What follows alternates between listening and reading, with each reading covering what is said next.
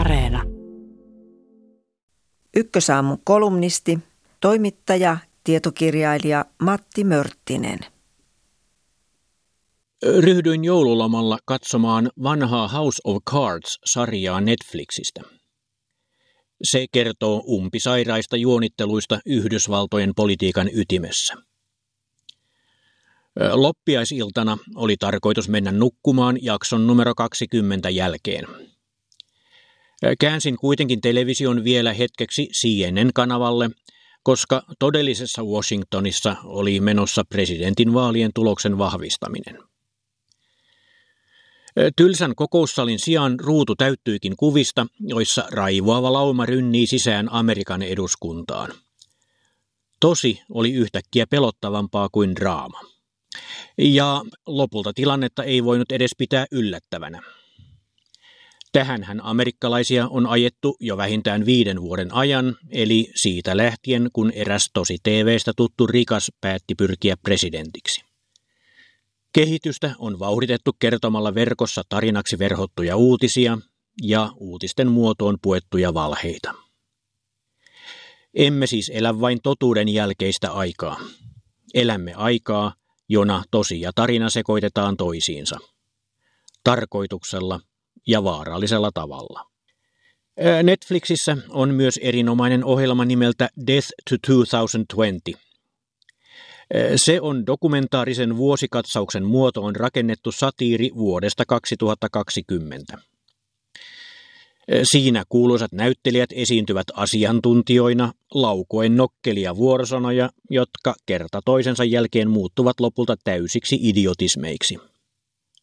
Aiheiden kärjessä ovat luonnollisesti Brexit, Yhdysvaltojen vaalit ja etenkin koronapandemia, joka on tappanut kohta kaksi miljoonaa kanssaihmistämme. Mukana teemoissa on muitakin kuolemanaiheita, kuten mustiin kansalaisiin kohdistunut amerikkalainen poliisiväkivalta. Nauraminen tämän niin sanotun mokumentin jutuille tuntui hiukan vaikealta jo sen ilmestyessä. Suoranaisen ahdistavaksi se muuttui, kun Donald Trump jäljellä olevine kannattajineen kirjoitti loppiaisena jatkoa ohjelmaan. Vaalit hävinnyt presidentti sepitti tarua puuttuvista äänistä, jotka ovat olemassa vain hänen vinoon mennessä mielikuvituksessaan. Seurauksena joukko satusedän sokeuttamia terroristeja tunkeutui kongressitaloon. Ihmisiä kuoli. Kaaos vallitsi.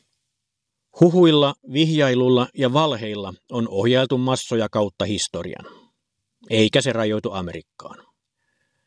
Ilmiö on globaali ja ajankohtainen Suomessakin. Journalismissa ja mainonnassa julistettiin pitkään tarinan voimaa. Tarina voi olla tosi, mutta tarinan kautta on helppo siirtyä sepitteen puolelle. Meillä on käytössämme kaikkia aiempia sukupolvia paremmat keinot erottaa fakta fiktiosta. Eikö keinoja haluta käyttää? Halutaanko joka päivä närkästyä tai jopa raivostua jostain niin vahvasti, että kohteeksi kelpaa kännykän somesovelluksesta ensimmäisenä tarjolle tuleva aihe, kunhan se on sopivasti puettu sellaiseksi, että se kutsuu päivittäiseen paheksumiseen. Pahimmillaan aloitetaan vauhkoaminen ja vihjailu, kun itselle täysin tuntemattomia maahanmuuttajataustaisia nuoria esiintyy lehtikuvassa päällään kalliita muotivaatteita. Kun tunteet ovat niin herkässä, haetaankin ilmeisesti uutisjournalismista tuntemuksia, joita olisi vaarattomammin hankittavissa seuraamalla salkkareita. Kyllä, mielipiteiden erilaisuutta pitää vaalia ja sanan on oltava vapaa. Ilkeät ja uhkaavat sanat vain voivat muuttua peruuttamattomiksi teoiksi ja siksi sanojien on mietittävä sanomisiaan. Valehtelemisen vapauteen saa ja pitää puuttua. Korona-aikana meidän pitää välttää kontakteja ihmisten kanssa. Kumpa ei samalla otettaisi etäisyyttä todellisuuteen. Mielikuvitus ei sovellu toden korvikkeeksi eikä edes mausteeksi silloin, kun tehdään yhteiskunnallisia päätöksiä ja kerrotaan niistä uutisina kansalaisille. Hybridi voi olla kova sana kulkupeleissä ja koronastrategiassa, mutta faktan ja fiktion hybridi ei toimi. Loppuuko toden ja tarinan hybridiaika Trumpin exittiin? Tuskin. Laimeneeko se edes? Toivottavasti. Miten edellä aikaansa olikaan kirjailija Daniel Katz?